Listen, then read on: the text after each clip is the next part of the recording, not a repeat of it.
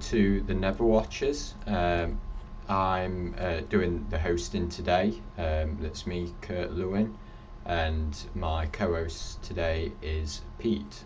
How are you doing, Pete? Hello. Yeah, doing very well. Once it still feels weird being on the other end rather than hosting. Yeah. so, so Yeah. yeah. Um, I hope you're well, mate. Yeah, I'm, I'm doing doing good, thanks. Uh, so the film that we're going to be covering today um, was actually a tie last time. It was between in, in the listener vote.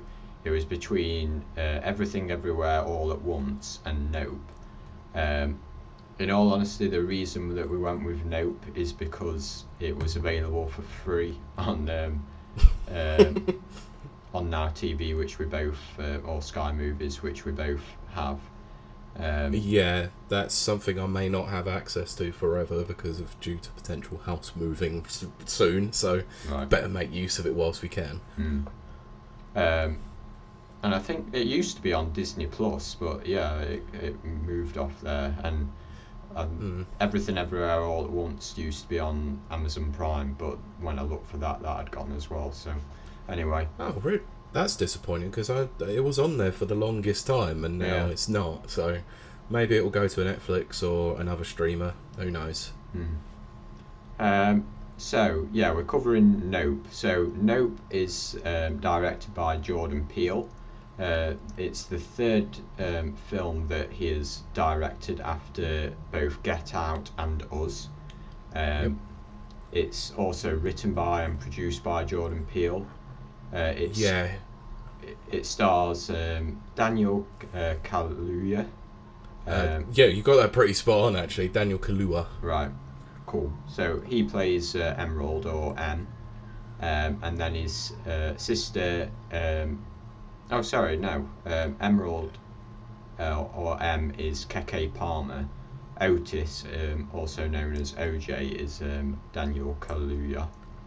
Um, Mhm. Then we've also got Steven Yeun, um, Michael Wincott, uh, Brandon Pereira, and Keith David. Um, yeah, it's a very minimal cast, I would say. Yeah, for sure. And I guess there is some pretty heavy hitting actors in there, like Daniel Kaluuya, especially. Um, I, Now, only, I only really recognise Steven Yeun from uh, The Walking Dead. But um, yeah, I, mean, I, I, I thought I recognised him from somewhere. Didn't look up his IMDb beforehand, and then I saw Walking Dead. I was like, oh yeah, of course he was. I didn't recognise Keke Palmer though. You- I can't say I have either, Hmm. but uh, obviously a couple of these people, like um, Brandon Pereira, I I wasn't sure uh, what I'd seen him in either, but um, Keith David, obviously, you know, massive actor. Hmm. So, before we just get your initial what your thoughts on the film, I just Mhm. had a quick question for you. Um, Sure. have you seen Jordan Peele's previous films? Uh, I haven't seen Us, but I have seen Get Out. So Right. um, and uh, I would say that I watched the first season of the rebooted Twilight Zone that he did as well. Right. So, um, I do quite like his his work. have you seen the, re- the reboot of Candyman? See, No. He was involved with that as well, but he didn't direct it. Oh, okay, yeah, it's you know. So did he write Candyman as well? I'm not sure. Um, Okay, I'd have to look it up because I think, I think the films that he writes and directs, um, I, I don't mind, um, when he's heavily involved in the process. I think, but there are some obviously that he's not as as involved, like producing, which is more Twilight Zone, I would say. Yeah, he, so he did. He did write Candyman as well. It seems. Oh, okay, uh, that might be on the list to have a look at. Uh, I, I've seen it, um, and it, I thought it was it was okay. Um, Yeah, see, I- I'm not as familiar with the source material to be Well, fair. I- I haven't I'm watched the originals. I haven't seen the original, but Okay. anyway, what what did you think of Get Out? Because um, for Uh, me, I I really like Get Out. Mm. Um, the first so the first time I, I watched it, I loved it. Um, I think it's one of those films that once the mystery is discovered, it's quite difficult to go back and rewatch it with fresh eyes, because you know what's coming, you know what's you know the mystery behind the whole thing, so it takes away some of the spectacle, but it's still enjoyable. It's got some great performances. It's got a, a really interesting narrative, um, and for a modern horror movie, it's very much psychological compared to the older sort of um, slasher horrors that is clearly the inspiration to some degree. Yeah. Yeah. So um, I'm guess I'm guessing you you're a big fan of Jordan Peele's, aren't you? Um, yes, I would say I I really love to Get Out. Um, I, d- I would agree though that on repeated viewings it's not as good as that first time you watch it because, like you say, the mystery is gone. Um, Yeah. and I definitely felt it with watching this again. Um, Okay. but um, yeah, I'm a big fan of his. I, I thought Us was um, was good, but um, not as good, nowhere near as good as Get Out. I think it's Okay. um, uh, for me, I would put Us and Nope around the same level, and then Get. Out. Um, Okay. like yeah, way it, it it's very. Um, it seems to be the case that if you're a Jordan Peele fan, you usually put Get Out at the top because it is such a breakthrough, um, Mm. breakthrough like directorial performance by him, as well as like uh, writing side of things as well. Because he he is a really really good writer. Yeah. He he understands a narrative, he understands a plot, and he understands the mechanics behind it all, which is Mhm. great yeah, and he's a very more he's very old school as you would say to like the producing directing the writing it's more sort of akin to like steven spielberg and um, uh, peter jackson and people like that yeah. You, you can tell when he is when he's involved. Like even with Yes. Candyman, I could tell he had his influence on it. Um, yeah he has a very particular style Yeah. The the only thing I would maybe slightly disagree on is that even well, I think he is a great writer, but I also think sometimes, uh, well, particularly with us and um, and Nope, that the message of or the story, I think it can be a little too confusing, basically. to some degrees yes because he's touching on a lot of themes here in both films, and hmm some uh, like in all honesty in the moment of watching the film it goes over my head and it's only when i read about it afterwards and talk to people about it that are cleverer than me um, that you begin to understand some of the themes that he's touching on. Yeah i'm, I'm not going to disagree with that. It did require me a, to do a little bit of um, bit of reading after the fact of this one Hmm. okay so yeah let's let's get your um, thoughts on what you thought of nope Okay, so you sent me a message earlier that made me laugh, and um, I, I decided not to comment on too much on it because I was actually going to bring this up myself.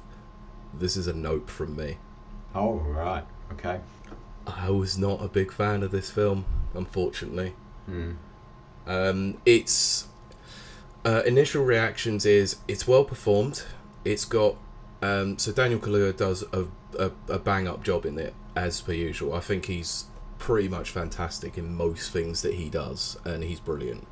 Um, most of the performances are pretty good. I just felt like the mystery was not really a mystery too much because it was quite obvious. Um, and I think the second half of the movie sort of falls flat a bit. Like the the first the first half of it is more intriguing, but then the second half sort of it feels like it goes sort of generic actiony sort of movie to some degree. Um, and I just don't feel like the main mechanic of the. Am I spoiling it now by saying? I, I guess the alien, Hmm. um, the ship itself. I don't really understand how it works, and I don't think it's explained very well within the film, to be honest. Yeah, I kn- I get what you're saying. Um, you mean in terms of um, it's not made clear whether it's a living organism or whether it's like a ship. Yeah, and also like you know when there are a couple of moments when people are taken up into the ship and Yeah. they're they're basically dead after that, aren't they? Hmm. You'll never see them again because they've been eaten, I guess. Yeah. I don't know. I don't think that part's explained particularly well. Also, there's a there's a thing later on in the film where um, where OJ is said says don't look it don't look it in the eye, and it's like well, I don't know. They didn't really explain why you wouldn't do that apart from a small byline that says you never look an apex predator in the eye. Um, I don't know. I disagree there, but I think there's a lot of foreshadowing to that. Um, in terms Yeah, I mean, okay, so to put, Like with put this into perspective, yeah, Karen. like with the um, near the beginning, we we have the horse that um, freaks out when it's put the you put the mirror in front of its face. Um, Oh, okay, yeah, all right. So I've I probably have missed a few things here and there. Uh, just to put it in perspective, I did watch this quite early on in the morning and probably wasn't fully awake. right. So, yeah, food for thought. Don't watch movies at eight thirty in the morning before you've got work. um, but I, I don't know if it necessarily changes my mind on it. It's whilst I was compelled by um, Get Out, I I just don't think I had the same visceral reaction to to this that I did with Get Out, and it's pretty clear that obviously Jordan Peele is crafting um, crafting movies that he clearly like based around movies he loves. And you know get out is very psychological. This one is very much a close encounters of the third uh, of the third kind sort of s- similar style. You know it's your massively sci-fi sort of but grounded on earth sort of story. And you can tell a lot of influences that there. I just i just not sure it worked to be honest. I think just not for me anyway. I think the films that it um, that others have compared it to most are the ones are the monster films like your Jaws, um, hmm Alien, because you've got this creature or monster in the UFO that isn't revealed for in it for a very long time in the film. sure Um, so that and I kind of agree with that comparison. Um, Yeah, so when I was actually looking through the trivia of this, um, there was actually one that came up that said that Jordan Peele cites King Kong, hmm. Jurassic Park, Close Encounters of the Third Kind, Signs, and The Wizard of Oz as influences on the film. Hmm. So he considers these uh, films as examples of addiction to spectacle, uh, which is a major f- uh, theme in the film. Yeah, yeah, I do. Well, I, I say I agree. Uh, yeah, I, I, it's coming from the horse's mouth there. Um, Uh, Yeah. Quite literally, yeah. yeah, so, so I think he does that successfully. Um, however, Yeah, it's like I said, you can definitely tell the influences throughout the movie, for sure.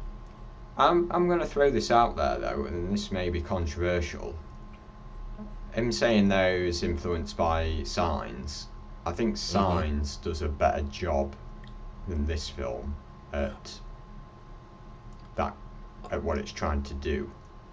Okay, I'm not going to completely disagree with you at all because I think um, out of the M Night Shyamalan movies, Signs is probably the one that slept on the most. I think it's a brilliant movie, with exception to the very end Mm. and how the aliens are defeated themselves. But I think everything leading up to that point is wonderful. Mm. Um, it's it's the typical Shyamalan needs to have a twist at the end of the movie, and I just don't feel like the twist works particularly well. But I think I think it's a lot more impactful than this movie for sure, and I think the performances, whilst great in this movie, I think are absolutely top notch in Signs. Mm. That, um, I'm adding uh, old to the list after this um, films to cover. Old. Yeah. Oh, okay. Do you know what I'm talking? The film, that film. Um, Mm. Shyamalan. uh, yeah, I do, and God, oh god. um, yeah, I uh, like that film.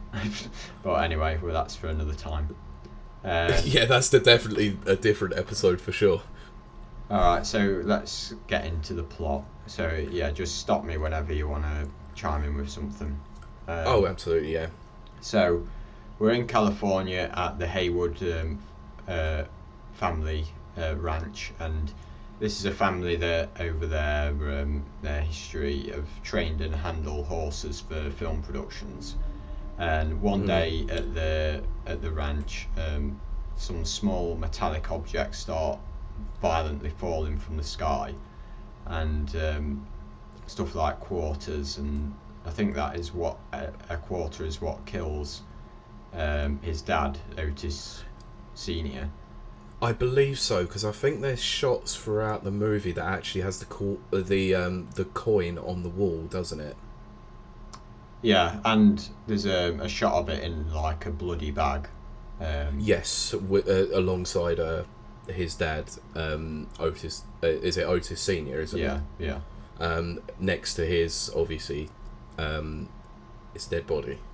Yeah. whilst when they're in the hospital and I was a bit confused by this to start obviously but I guess that's the intended purpose it's supposed to set up the mystery um, I was I, just I thinking. think for me the most interesting shot actually is one of the one of the um, the one with the back the hind legs of the horse that actually has something sticking out of it I thought that was a really weird shot but it was really interesting Hmm. Yeah, I think it really. I think it's a great opening. In into you, you're just really thinking, what the hell is is happening here? Yeah, because you get a bit of a electrical disturbance, don't you? And then like the the, the the camera pans round to follow um to follow OJ, and then it pans back round, and his dad is basically just flopping off the horse, and it's like, what the hell has happened here? Hmm. He's literally turned away for a few seconds. Yeah. So, do you now know what happened here? So I believe it's the alien has sucked up something from somewhere else and has Hmm. spat it back out. yeah, I think so be, and, and I think this is sort of explained later on when it takes up the um, takes up something like the uh, the banners, isn't it? And it spits it back out. Yeah, the, but the bit that really cemented it for me was when um, it sucks up all the people at the show later on, and then Yeah. it, it spits them all the the remains of those people out. Yes, so all the bits of flesh that it hasn't been out, like all the bits that it can't be digested, basically, it just Yeah, and removes. yeah, because there's stuff like coins and things like that that get dispensed onto the house as well. Yeah, and I don't know we're skipping ahead slightly, but there was um, there was one shot there actually that I really do love, and this is why I really like Jordan Peele as a as a filmmaker. Whilst whilst I didn't enjoy the narrative as much in this one, he has got a very good eye for shots and for Mm. camera angles and all that, and I really like that. It's later on when uh, they're being attacked and it's completely hacking it down out like in the house when they're all in the house, but it's raining blood, and Mm. I'm like, whoa, that was really cool, and you could see it sort of staining the White House, and I was like, Yeah, yeah. now I really like that. Like it's a real contrast between the the horrible weather and like this absolutely heinous thing that's happening to them all. It's like, whoa, my god. Yeah, I'd say that moment in the film is the the bit that um, goes into the horror genre the most. Yeah, it's it's definitely one of those yeah it it's those moments there are certain moments throughout it that feel horror that feel very horror but then i'd say the vast majority of it of it is quite psychological as well Oh yeah, yeah.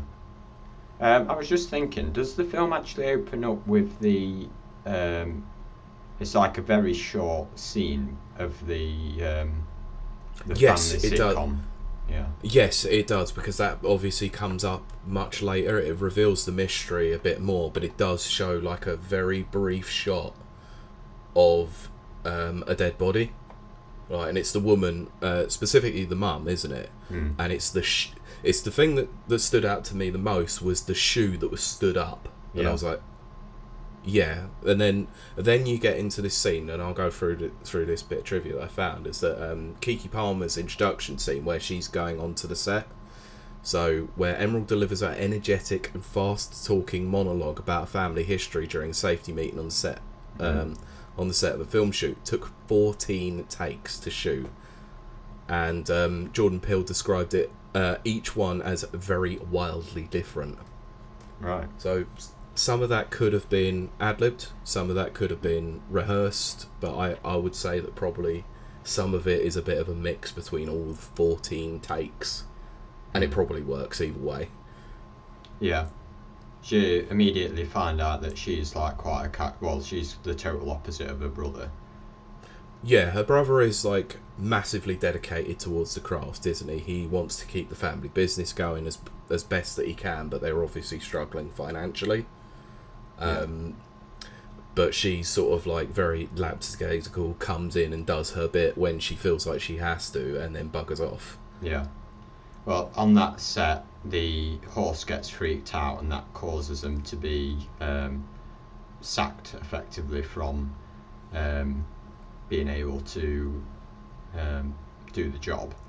And is that the the scene where you, you said where they have the mirror in front of them, the horse kind of freaks out? Yeah. Yeah, okay. um, and um, yeah, so as you as you said, they're in some financial problem difficulty. Uh, so in order to raise some money, they go to um, uh, Ricky Jupe Park, um, which well, he's the guy that runs this Western theme park called Jupiter's Claim. And Yeah. he wa- he wants to sell, OJ wants to sell him some of their horses to raise some money. Um, Yeah, and they're, they're they're within the grand scheme of like the distances between the two. They're they're not overly far away, so they they're considered neighbours to some degree, aren't they? yeah, yeah. So they Um, have a good relationship with each other. You can kind of tell that straight away. Yeah. Um, I don't know if this is the. I think it must be the first time, at least, that um, his his sister Emma's met Ricky. Yeah, Um, just from the way that she's speaking to him in his office. Um 'cause she's yeah, because it it not. becomes available towards uh, in part of that scene is that he was involved in this family sitcom that had a massive tragedy happen, which is obviously plays out later on in the movie where you get the full picture of what's happened. Yeah. So this is like one of the themes of the film, um, is that he's using this tragedy from his past, or effect he's ex he's exploiting it really.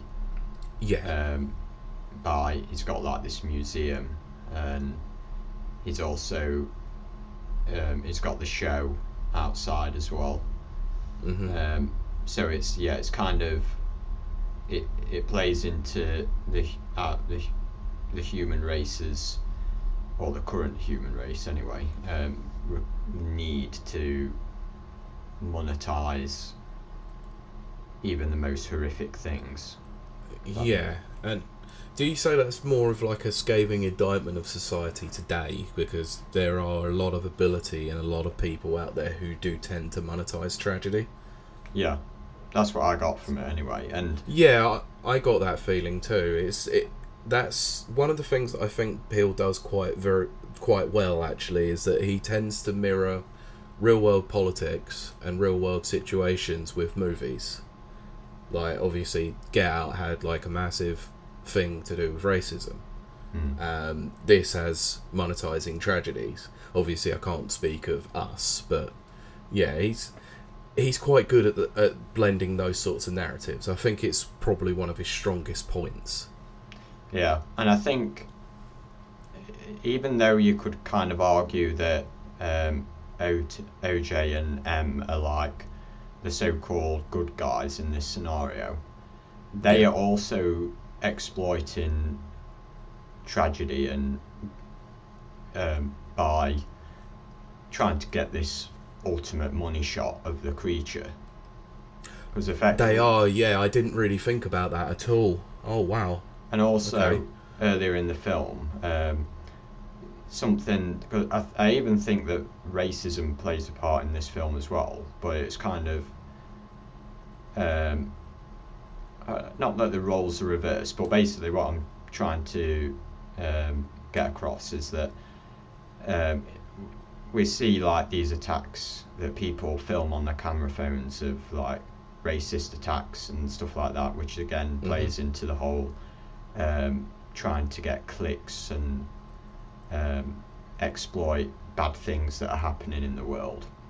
Yeah. Um, but even OJ, he's um, suspect to that in terms of later on, or well, not too far into the film, when he's on his ranch, and even he gets his phone out to film those what he thinks at the time are the aliens, yeah. which are tho- just those kids in mass. Oh god, those stupid kids.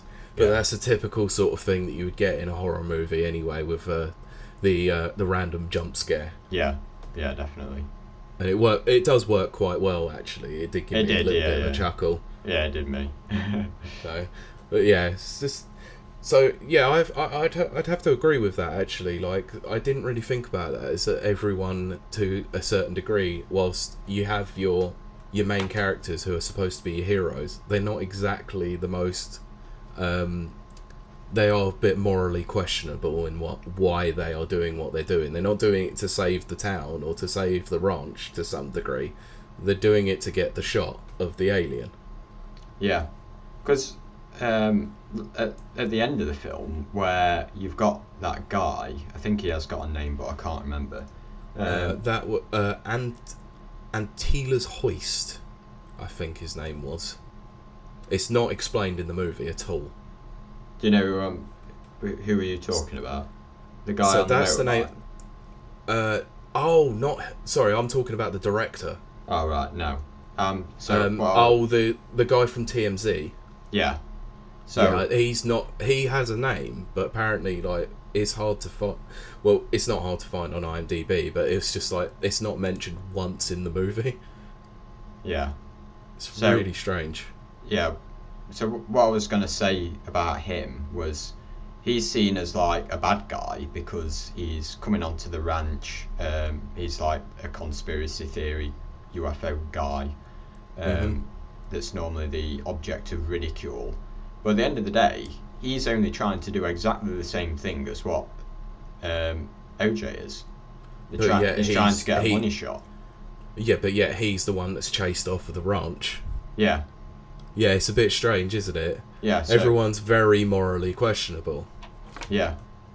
So, yeah, I can't remember what how we got to this point, but um, anyway, Uh, I think I think it's the ex- the exploitation of tragedy. Yeah. So yeah, from Ricky with his um, what happened Yeah. with the with the show he was on, Gordy. Um, Yeah. Right, so um, one night um, back on the ranch, um, the Haywoods notice that the electricity is fluctuating and the it's freaking the horses out, um, Mhm. and they discover a UFO has been taking their horses and spitting out the the inorganic matter, which Yeah. could have possibly explained um, his father's death earlier in the film. Um, yeah, I, f- I think that's probably the most easy, probably the most simple way to understand that is that something has happened around uh, near the ranch, and as a result of something being eaten that he sh- the alien shouldn't have, it spat it out, and poor old um, OJ Senior has been on the on, on the receiving end. Yeah. So I remember actually when I first saw that opening scene, um, I thought, was it a targeted attack? That's what I thought as well. But really, it is just random bad luck, isn't it? I think a lot of a lot of the people that tend to get taken in this movie is somewhat bad luck until um, until the show, and then they're all. I think all of them are absolutely ripe to be taken because they know what they're getting in for. Yeah. So it was kind of like a red. Um, what is it? I can't remember the expression now. Red something or other to a bull. Oh, the uh, uh, red cape. yeah, red cape to a bull. Yeah. Yes, yeah, it's like trying to wind it up. Basically, they knew what they were doing, and they should have expected that as an outcome. But like you said, it does fit within the theme of the movie. Hmm. Um, so yeah, the the siblings decide to that they, they want to document and sell the evidence of the UFO's existence. So Yep. they they go to an electronics store and meet up um, with this employee called um, An- Angel Torres, and he sets them up with some surveillance cameras. Yeah. Um, So, I have a quick question about him. Do you think that he is the one that is the least morally questionable of all of them, despite the fact that he does tend to hack into their security um, cameras after the fact? So um, after he sells them and installs them, he sort of knows what they're doing.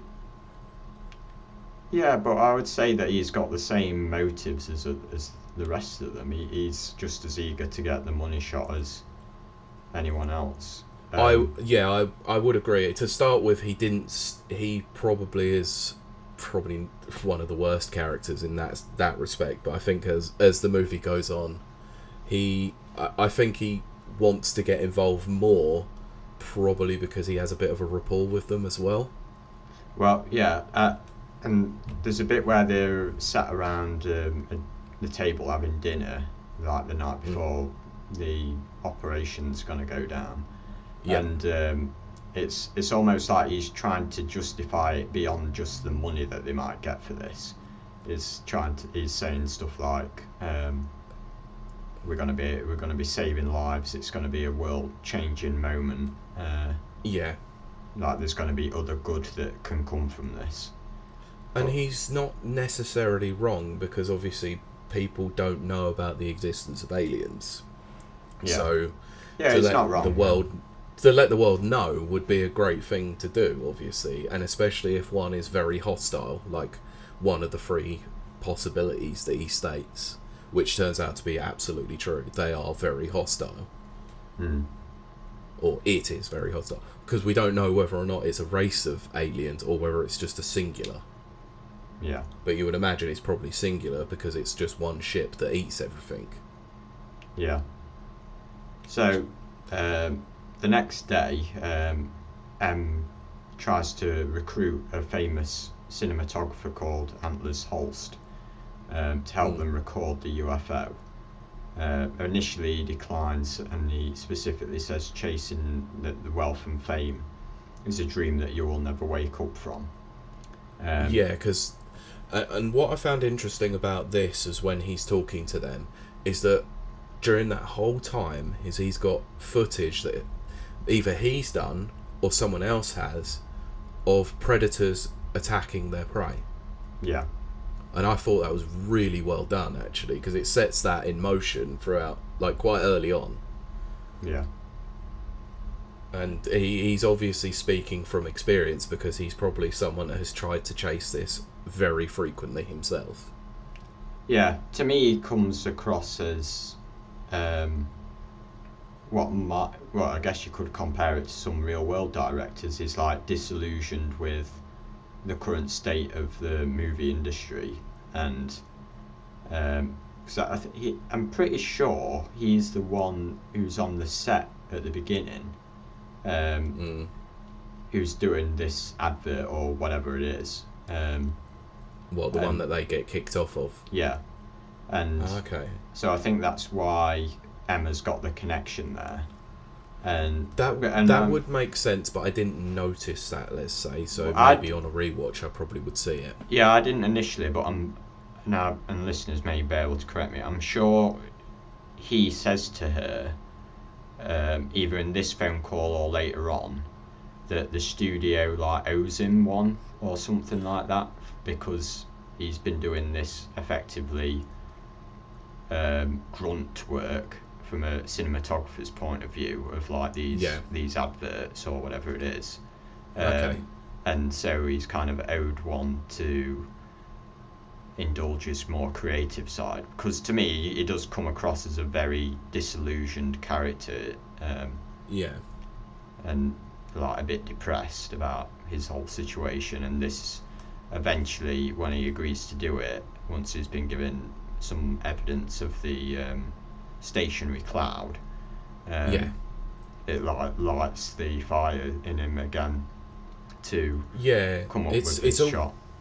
It's almost like he's looking for a new project that's gonna like entice him because everything else has been so cookie cutter and so by the numbers maybe. So he's just looking for that one next big thing, even if it's gonna kill him. yeah, which we see at the end. Could could it be a statement about the current state of movies? You know, uh, where uh, could be talking about people like Scorsese and Tarantino talking about superhero movies, possibly. Well, certainly when I was reading up about it afterwards, um, it was something that Peele suggested. Yeah, it doesn't surprise me at all because those uh, two particular directors have been very outspoken about the state of Hollywood movies over the last few years. Yeah, he Jordan Peele said he wrote this during um, COVID, and Yeah, and that was a time where Hollywood was really on its on its knees. yeah, and uh, I think the small cast as well sort of reflects the fact that it was one written during COVID and two probably shot and shot during COVID times as well. Yeah, it was very um, Very minimal. co- yeah, co- um, big open spaces where um, Yeah, and lots of distance between each actor at times as well. Yeah. Um, okay, so um, yeah, the and and Angel um, turns back up at the ransom. Yeah, he highlights this cloud that's never moves, and Yeah, because he's hacked into the security footage, hasn't he? To some, yeah, and he's he's seen that this, like, because he gives a time lapse of the shots that he's had, and shows that just one cloud does not move throughout the whole day. So clearly, this ship or whatever it is is hiding behind that cloud constantly. Mm. Uh, so, yeah, we go back to the theme park, and Duke introduces, or Ricky, sorry, introduces a live show um, where he plans to use the horse Lucky as bait to lure out the UFO. Yeah. So, for months, Ricky has been offering the UFO the horses that he's been buying, and the UFO arrives earlier than expected and devours um, Ricky and everyone in attendance at the show. yeah. So this bit did confuse me even on a second watch. I didn't think it was obvious that Ricky was doing these shows and the UFO would turn up. Like, surely someone that had attended the show would have like reported this, like, or got Yeah. like, of, a mm, like if you've got a UFO turning up every time on cue, uh, you're not going to call in like a news agency or someone to film it. probably not even just a news agency. You'd be calling every single government agency around, the CIA, the FBI, and um, you know people like that. There is no way that they could have got away with this as long as they did. Yeah, it's exactly. Yeah. kind of ridiculous. yeah. I think this is where you know how they say about jumping the shark. I think this is the jump the shark moment where it's like this is where the believability starts going out of the window. Yeah, I just don't. Yeah, I just don't really get it. This show because. Uh, yeah, like, I understand the fact that he's attracting the the UFO to turn up because he's got this horse, which is effectively a sacrifice. Yeah, Um, so the UFO eats the horse and then it just clears off. Like yeah. one- There's no way it doesn't want to go back for everything else. Like Yeah. there is, there's human, there's there's organic material there that it could clearly eat, and it's not. It's just going to be pretty satisfied with one horse. yeah, and and on this occasion, because it turns up earlier than expected, why does that suddenly mean it's more hungry and it wants to eat the other people as well? I don't get it. Now, yeah, I didn't get that as well, but it's also that thing where I said earlier, it's like you don't look an apex predator in the eye, and maybe because they all looked at it, it got angry. Yeah, but in the previous shows it's done, what are they doing? What's the audience? Well, they're doing? clearly probably doing. The, I agree. They're probably doing this the exact same thing. Yeah. So why hasn't it eaten anyone else at any other show? And why why has Jupe managed to survive every other single one but this one? Yeah, I do honestly though feel like we both might be missing something here because I've never heard this criticism leveled at the film by literally anyone. Yeah. So I uh, think we might be missing something here. I think we probably are, and it'd be interesting to probably go back and see. But it might be it might be one of those ones that's warranted another another watch. But like you said, after a second watch, you still didn't quite understand it. Hmm. So maybe it's just not explained very well. Yeah. Um, okay, so um, yeah, it, on this occasion, um, the UFO just eats the people and Yeah. uh, leaves Lucky um, alive, the horse. So Yeah, OJ get, attempts to go and retrieve Lucky, realizing that y- the UFO um, is like a predatory organism yeah, and um, after this this is where we have the whole scene we talked about earlier with the the creature showering the Haywood household with all the remains of the uh, the the crowd yeah. Because it's it's tracked Ojo back to the ranch, hasn't it?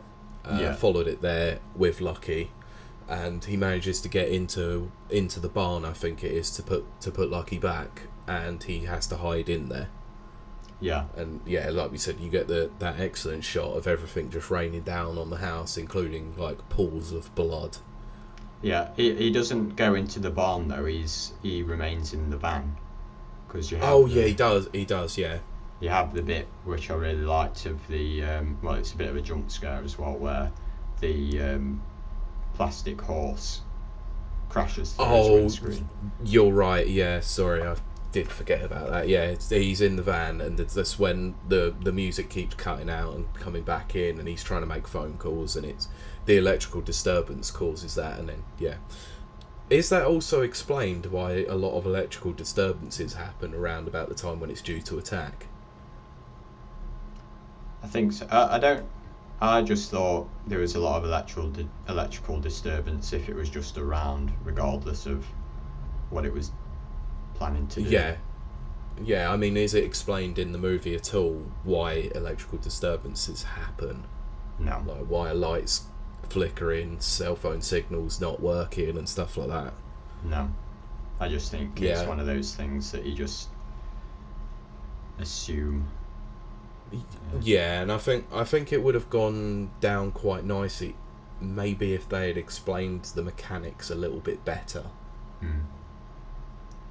Uh, so, yeah, OJ um, he he, he realizes that it only attacks those who look directly at it. hmm Um, and yeah, this is when he devises devises a plan to record it. So Em and Angel, um, they're both hesitant until Em receives a call back from Holst, who now agrees to help. Yeah, and he's been devising a way of capturing the footage without an electrical camera. Yeah. Um, so yeah, he's got this hand cranked uh, IMAX film camera, um, Mhm. and the the plan is to bait out the UFO with a field of electric electrically powered up tube man props. Uh, the wacky waving inflatable arm flaming tube men. yeah. I Uh, love those things. yeah. I I don't. literally, like They they, they, this whole.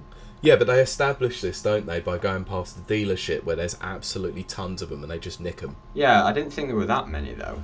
Like you see how many There are are- out in that canyon. There's there's like You're right. There are far too. There are far too many on this on this ranch. There were actually at this dealership. Yeah, the dealership had like eight of them. There's definitely Yeah, but then- more than eight of them. Yeah, there's just so many acres of like of uh, ranch land here, and it, they are scattered throughout. Yeah. Well, anyway. Um, yeah, so um, they have these tube men, which they're set up because they're going to help deduce its location in the sky because you'll see that they'll fall down when it's above them. Yeah, I think this is a really good plan actually to devise where where it's going to be. Yeah. So it it seems to work, and it works along with what information that you've had throughout there with the electrical disturbances and um, things not working when around when it's hovering above, basically. Yeah. Um, so we have this uh, invade this trespasser who is the the what did you call him? Um, the guy on the electric bike. Um, yeah, he works for TMZ. I believe his character name is Ryder Maybridge Okay. or Moybridge, but it's not explained. But also, if his name is actually Ryder and he's riding a motorbike, that's a bit on the nose. Yeah, and I also thought it was very convenient that he had an electric bike.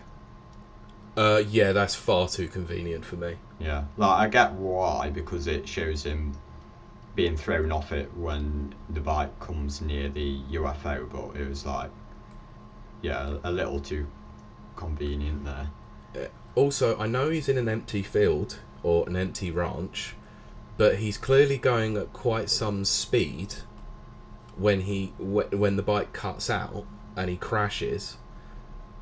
Yet the bike sustains absolutely no damage whatsoever, and is still able to be ridden later on. Well, it doesn't technically crash into anything. Yeah, but he's thrown off of it, Yeah, and it's it slides and does anything. But yeah, it you know you think with even with an impact quite like that, even though it's not hit anything, it would still sustain some kind of damage to the actual structure of the bike. But Mm. it's it gets nothing. It's it's like not even a scratch on it. Mm. Um, so, yeah, he's um, he eventually gets devoured by the alien, um, Yeah, and though Holst captures the footage of the UFO, his obsession with the the impossible shot results in him um, running up onto the mountainside with his camera, um, and forcing the remain the other three of them to flee. yeah. Um, Doesn't he basically point the camera directly at the eye eye of the beast? Yeah. Yeah, it's bad move, but you Um, know. I should probably ask now as well because this is where we get a full picture of what this thing looks like. Is this where it looks like the mouth is like kites? Yeah, well, we we have a full full look at what it. Oh yeah, it's it's like classic saucer, isn't it? Like saucer look of what you would see from like classic alien movies, Yeah, isn't it? It's like you're right. circular, but then but then it's got like the the section underneath that's like circular that's supposed to be the mouth. Yeah, but then we see it. Um, yeah, I suppose this is a little bit later on actually when it like goes into a totally different creature almost from this. Yeah, that's what I mean by like the kites thing because it does the the mouth and it looks it's quite square, isn't it? It Yeah, looks yeah, Like, like kite upon kite upon a kite upon another kite, and it's Yeah. like you see that shot like about two or three times throughout this like last third, and it felt a little bit weird to me because it just it didn't seem organic at all. yeah. It's uh, something I've heard it. Um, well, I'll shout out to um, listener Stig. Um, Mm. I remember reading his um, Letterboxd review of this film, and Yep. um, he mentioned how it like is peacocking. Um, Oh right, okay. Like to try That's- and attract the attention. It's it's like trying to say to all three of them like, hey, l- look at me, because we've got we've got that bit after Holst's been eaten, where Mhm. um, you've got on one side of the alien OJ, and then the other side of it is um, on the bike is Em, Yeah, and it's like peacocking itself towards both of them. yeah. Um, trying to get it, their attention, like almost daring them both to look it in the eye. Yeah, I see what you mean now. Actually, that's a really good way of probably describing it. It's it's trying to assert its own dominance right, to some degree. Yeah. Um, because it is like a territorial creature, and it's Yeah, I mean, it, you you would think that it's probably been there for quite a number of years, as well. yeah, If this keeps happening on on a frequent basis, then it is clearly the most apex predator in the entire region, and it it would probably do that. It would be like I'm going to assert my dominance over these mere people because they are my prey. yeah. But they're not looking at me. And No, needs- and that's that, that's why it gets annoyed. yeah. Probably. Um, so then we have this this chase sequence of um, uh, Em on the bike, and she rides to the theme park Mhm. because she, she knows that the only way they're going to be able to get snap this creature now because um, the footage on the on the film camera has been destroyed um, Yep. is to get a photo of it and the only way to do that is to get it above this um, this well Yeah, it's got a camera mounted inside the well on a crank. yeah So it's it's a mechanical one, like with the the film camera that that Holst had. yeah. Um, and in order to attract it she lets off um, that inflatable cowboy. Yeah, and it's supposed to be it's supposed to be like Ricky, isn't it? yeah. Yeah, and um, I also think it's like alluding to so what's what's more Hollywood than a old fashioned cowboy that's very true. Actually, yeah, and, and yeah that's um, what gets eaten up by the alien Well, yeah, it's a it's a constant theme throughout to some degree throughout the, the movie is the fact that they're they're ranchers. They've worked with horses, and those horses have been used in westerns like for many many years, even to the point where um, Em uh, Em's opening um, monologue where she's explaining the safety stuff is talking about how her great great great great grandfather was was the first black man on a Hollywood movie riding a horse. yeah So yeah, it seems to be that that is probably the, you know, there is a hero to to some degree, and that hero is a cowboy. Even even if it is an inflatable one. mm. so yeah the e- eventually the alien does take the bait and um, yeah consumes this uh, inflatable cowboy Yeah. and just as it does so, um, M manages to crank the the the well, so it takes the shot. And um, yeah, she's got. Oh, just a quick shout out to the. Um, I think it's Akira style um, motorbike slide that she does. I really love that. Yep, actually, that was in the trivia that Jordan Peele's did that specifically because one, he's a massive fan of Akira, and two, he was actually coined to direct the live action Akira but turned it down. Right. Uh, yeah, I really thought that was cool. Um, Yeah, it's it's it's a brilliant shot. Once again, it's uh, it's another example of Jordan Peele being the filmmaker's filmmaker. He knows a shot and he knows a composition of a shot, and it's great. Mm. And I also really loved. Well, I did actually really like how they defeat the the UFO here. It's essen- it's essentially defeated by the inflatable, isn't it? Yeah, because it so- explodes within its um, stomach, I guess. and Well, yeah, because it's it, it, it's stated throughout the film that obviously you have the um, where it has the buntings and it spits the the bunting back out because it's inorganic. yeah, and it's and they, they I think there was a line that says it's like it was choking on it, so it spat it out, mm. and it- it's sort of setting up the fact that the only way to probably defeat this is through inorganic material. yeah, It it works, and I think they they telegraph it, and it makes sense. There's nothing that you could say it was like, oh, this is a bit stupid how they took it down. No, it it's completely within the the limits and the mechanics of which it's been set out throughout the movie. yeah. I'll probably, if I was to be really picky, I would say the weather's pretty good. That there's no wind that day. That that balloon can go straight up with no wind. so Yeah, I I agree. They get a clear day just to do this, so they get a clear night, like clear afternoon, for all the shots that they need. They get everything they need. There's no wind to take this inflatable elsewhere. Yeah. You know, they are very lucky in that respect. And also, you would think that despite all of this, this is a town clearly where there are other people, and yet nobody else is seeing all of this going on either. Well, the, yeah, this was weird at the very end. Once she's um, taken the photo of it, and you see that the alien's dead. And I really like the bit where she's basically like punching the air in um, Yeah. July. And Yeah, and then So- you get that shot of the actual alien from the camera. yeah, Mm. um, and she's saying like nobody messes with um, the Haywoods, something like that. Um, I really like that. And then you've got the final shot of um, OJ on the horse with the smoky Through the background. dust, yeah. Yeah, yeah. Did you think he died Um, when you first watched it? no, Okay, because I thought he, he, he copped it. right. so Only when I saw that thought- shot of him, yeah, go on. Only because I thought there's no way that he's going to look this thing in the eye. Mm. So why would it eat him?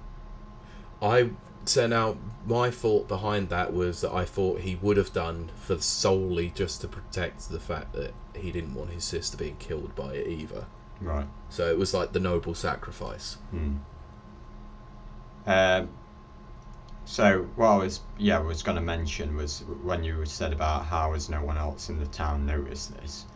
I did think it was weird how out of nowhere there's all these news crews just right Mm. outside the theme park that all start to walk in straight away. Yeah, Like they weren't there a second ago. Um, no, they weren't. yeah. So It's a little bit, little bit like convenient, isn't it? Hmm. Now, the only other question I do have about this, and it's one thing we kind of brushed over, is the explanation of what happens on the sitcom with Gordy. Right. Now, he knows that Ricky is there underneath the table. Yet I'm not sure why Ricky's the only one that survives out of all of this. Um, Because you even have this moment where he tries to bump his hand, doesn't he? yeah, the reading I had on that was that he is also a kid that's effectively being exploited for money. Okay. So good the Gordy has some kind of relationship with him there. Like Yeah, he's almost sympathetic. To some degree, yes, but there's also another child there, which is Billy Yeah, Joe. Yeah, I and agree. yeah. yet she gets her face absolutely torn off by by Gord uh, by Gordy, Hmm. and you see it later on in the movie that she's actually in the crowd uh, at the ranch Another thing or, though, or the show. Sorry, something I've I thought I've just thought of actually. yeah, The thing that sets Gordy off is a balloon popping, yep, and just before he does the fist bump, and before he sees him under the table, hmm another balloon pops. Oh, it does. Yeah, you're right. So that's kind of like a light switch thing. Oh, okay, yeah. So it was tri- like you would say it was triggered by the balloon popping to where it's gone. It's had this quite aggressive moment where it's killed two adults and torn the face off of someone. Yeah, Um, and that also chimes into the inflatable popping within the alien. makes sense. Yeah. See that. This is what I mean. It's quite well done to some degree. All the themes are set out there within the film, but you just have to find them, I guess. Yeah, it's kind of like yeah, it's one of those films that you have to watch more than once to get everything, I think so. Yeah. and also unless you're really intelligent and pick up on all these things straight away, you're probably gonna need to read about it afterwards.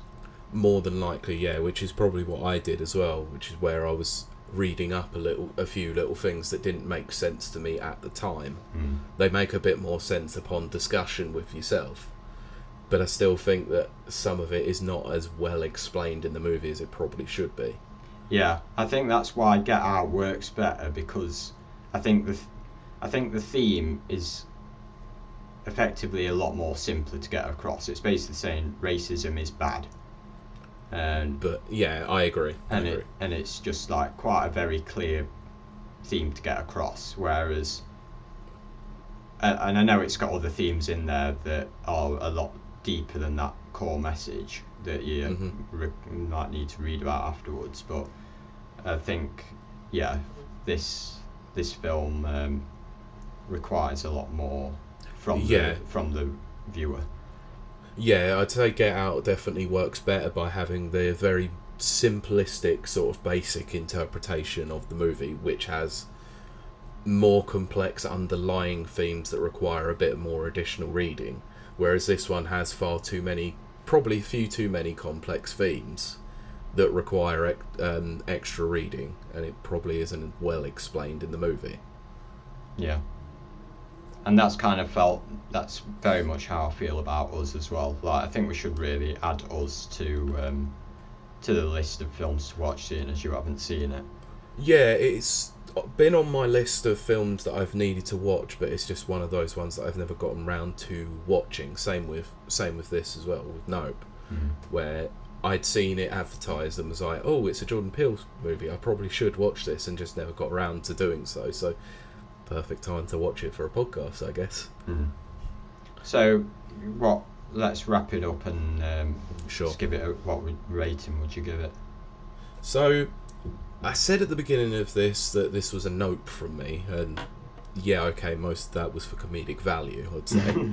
um, it's not the worst movie I've ever seen in my life because there are so many others that are a lot worse than this. Like, there are a huge amount of positives from this where it's shot really well, it's acted very well, like, um, the dialogue is tight, it's um, and I would say as well, it's whilst it being a two-hour movie, it is quite a it's quite a pacey two hours. It doesn't feel like it's more it's overstays its welcome.